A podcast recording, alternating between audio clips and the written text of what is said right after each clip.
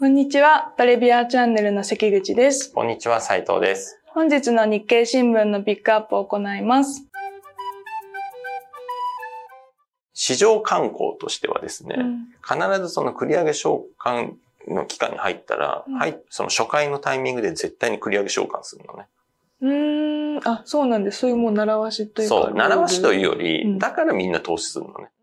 本日はですね、日経新聞の朝刊に、あの、まあ、AT1 歳に関する記事が2つぐらいあって、あとさらにですね、中国でも劣後歳に警戒という記事が11面にありまして、ここに書いてあるこの繰り上げ償還見送りっていう文言のちょっと意味がわからなかったのと、まあなぜここがこう結構大きな風に取り上げられてるんですけども、こう問題視されてるのかっていうのがちょっとわからなかったので、そこの解説を斉藤にお願いしたいと思います。はい。そうですね。まずあの、81歳とか劣後歳とかちょっといろんな言葉が出てて、あんまり馴染みがないと、一緒なのか違うのかとかようわからんみたいなうん。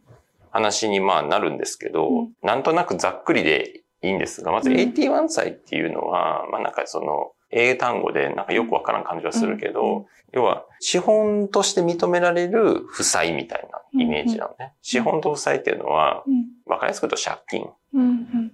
たでだ銀行の資本になる。そうそうそう、まあ、うん借金なん、借金が負債で、資本っていうのは借金じゃなくて自己資金というのかな。うんなんかまあそこ明確に別なんだけども、うん基本的に債権ってさ、借金でしょ、うん当たり前だけど、はいだからそのお金借りていきます。まあそれは負債ですね。借金ですね。うんまあそれ債権は負債です。なんだけど、負債の中でも、まあある条件を満たしたら、うん。まあこれはね、その資本として見なしていいよみたいな。自己資本比率とか、まあ特に銀行の規制なんかにおいてね、その銀行って常に資産に対してどれぐらいの資本を積んでなきゃいけないかっていうのがもう規制で決まっていて、はい。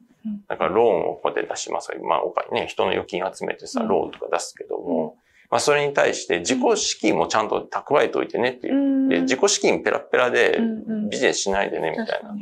すぐ潰れちゃうから、みたいな、はいそれだと、みたいな。だからそれ、ある程度分厚く積んどいてねって言われてますと。うんなんだけど、その自己資金にカウントしていいよって言われている負債もあるわけよ。そういう観点。うん規制上のね、計算で。で、そういうのが、うんまあその自己資本って言ってもそれが、その資本のまたレイヤーがあって、ティア1、ティア2、ティア3ってそのティア1とかが一番こう、クオリティの高い資本。うんで、ティア2、ティア3になってくると、負債と資本の間みたいな扱いとか、まあ、その資本だけど、その、ちょっとレイヤーが下がるとかっていう、うんまあ、いろんな細かいのがあるのね。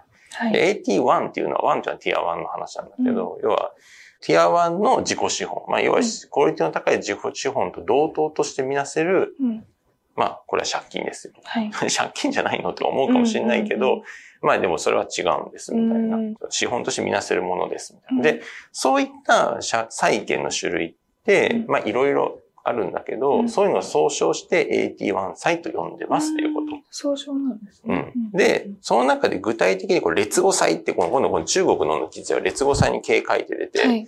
中を見ると、劣後債っていう言葉しか出てないのかな、基本的には。劣後債。これはそうです。うん。とかな、あとね、よくあったりするのは永久劣後債とかって言ってうん。あー見ますね。うん。はい。そういう言葉もあるんだけども、うん劣後債っていうのは普通の借金よりも、うん。要は劣後するっていう文字通りね。うん。だから、もし銀行なり会社なりが倒産したら、倒産したらさ、その資産とかさ、まあ、その弁済ってさ、債権者にまず分解されるんだけども、はい劣後債っていうのは、うんその他の債権者にも劣後します。うん株と一緒だよね。株も劣後する。うんだけど、まあ劣後するとは劣後してる中での順位っていうのは当然あって、うん株よりかは先にもらえるのね。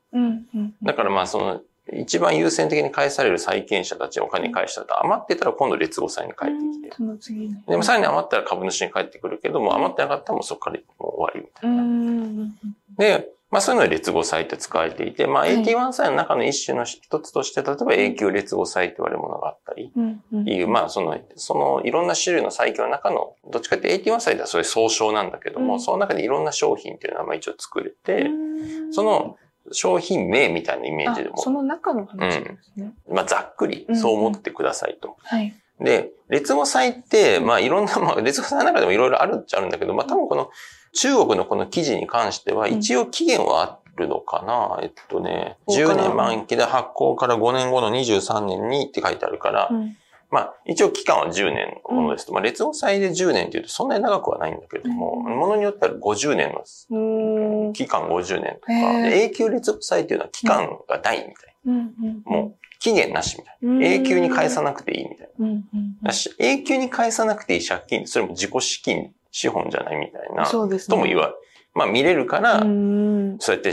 資本としてうん計算してもいい。うんまあ逆に言うと何かあった時に、必ずしも優先的に救わなきゃいけない債権じゃないから資本と同等としてカウントしていいよみたいな。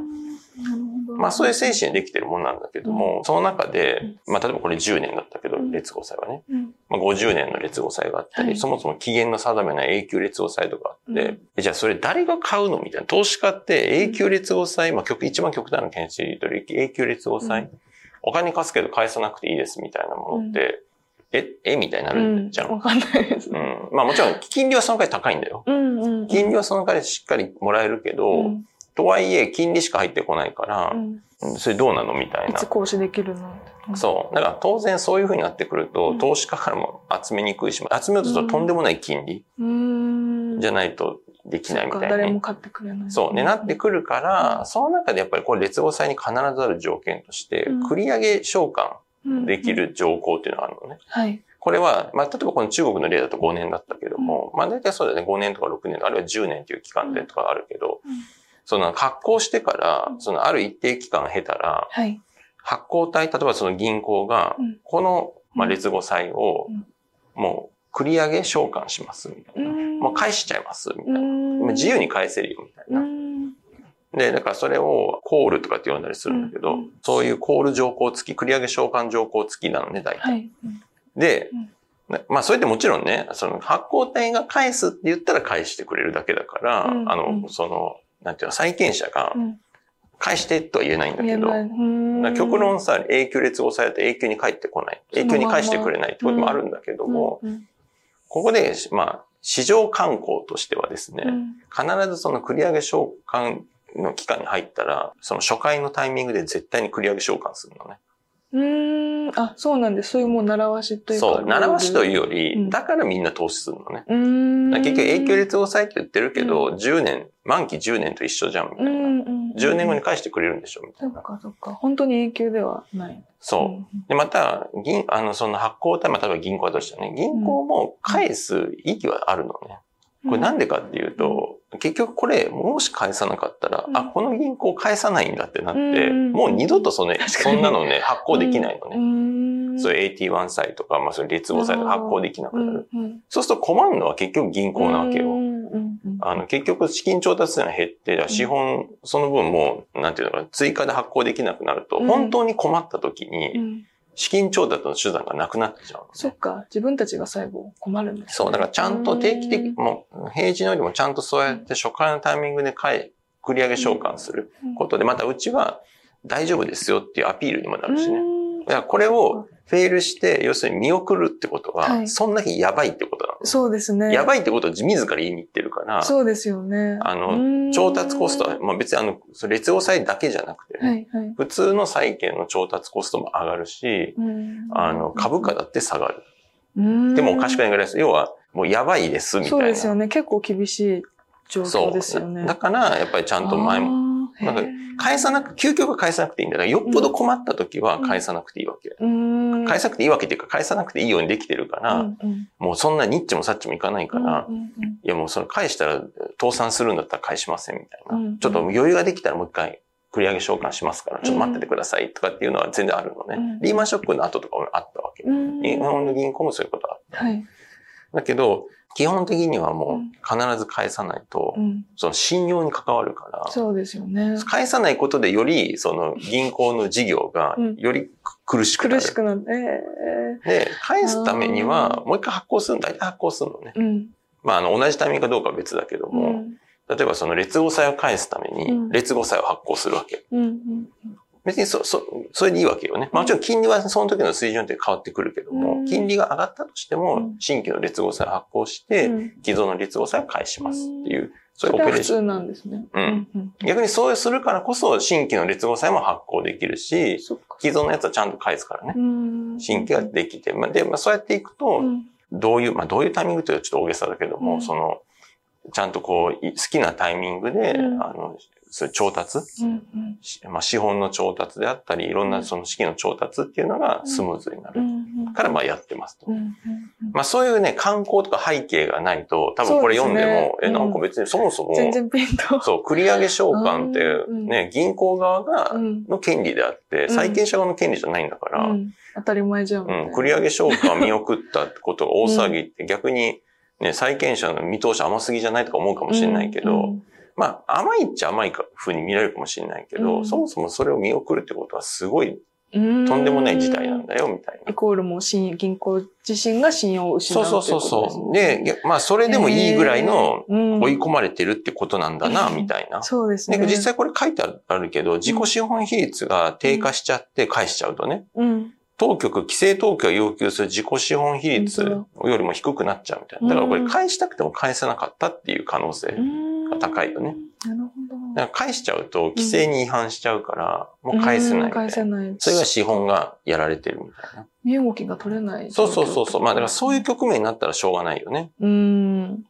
しょうがないけど、投資家は不安ですよね。そう。投資家は不安になるっていう。うん。なるほど。ただまあこれも結局そのうん。パンデミックとかシステミックリスクみたいなことが起きて、うん。こうバーッと広がっちゃったらね、うん。どの銀行だって同じだよねとは言えるんだけども、、まあそうじゃない局面というか、基本的にあのその、そうならないように、まあうん。このチャンネルなんかもやってますけど、うん。前倒しいろんな救済とかね、ね措置って入れていってる状況においては、個別の銀行ごとに何かがあったとしても、うん。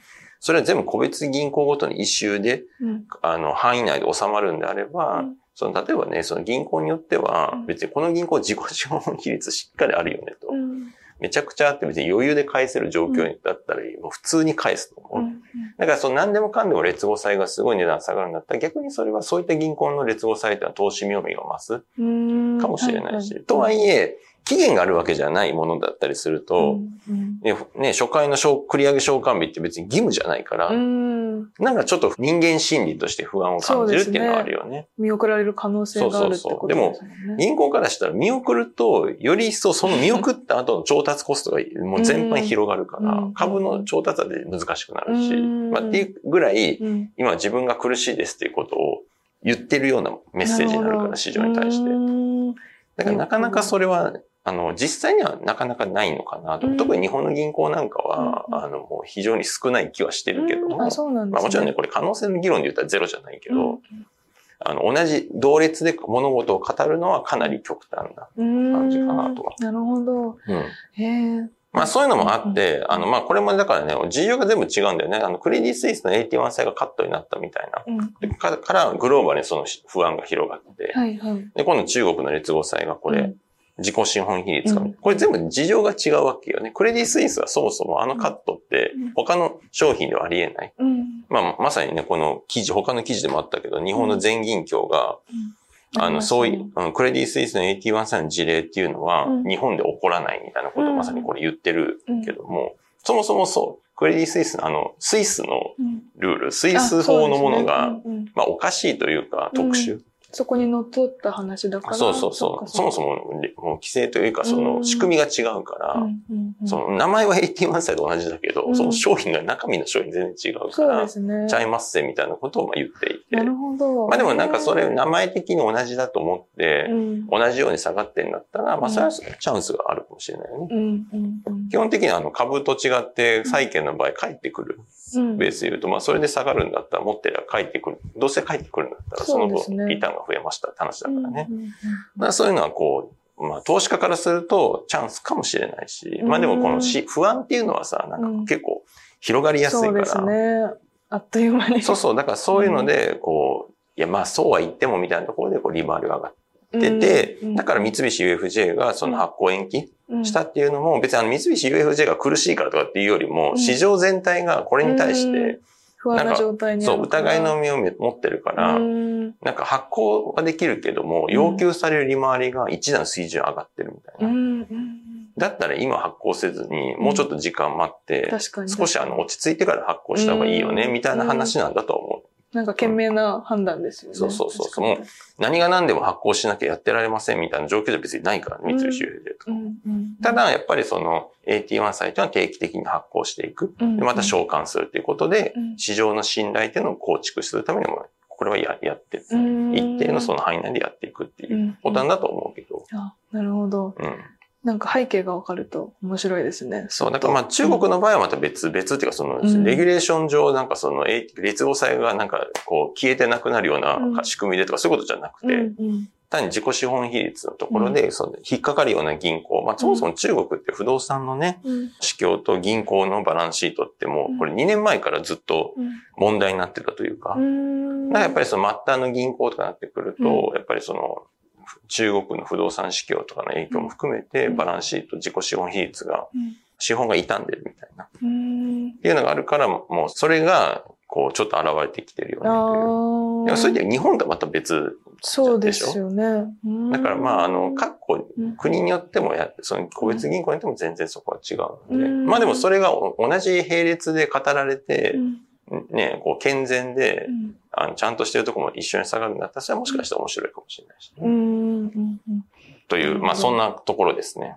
はい。はい。ありがとうございます。本日は AT1 債と劣後債について解説してもらいました。この動画が面白いと思ったら、ぜひいいね、チャンネル登録をお願いしますよろ。しくお願いします。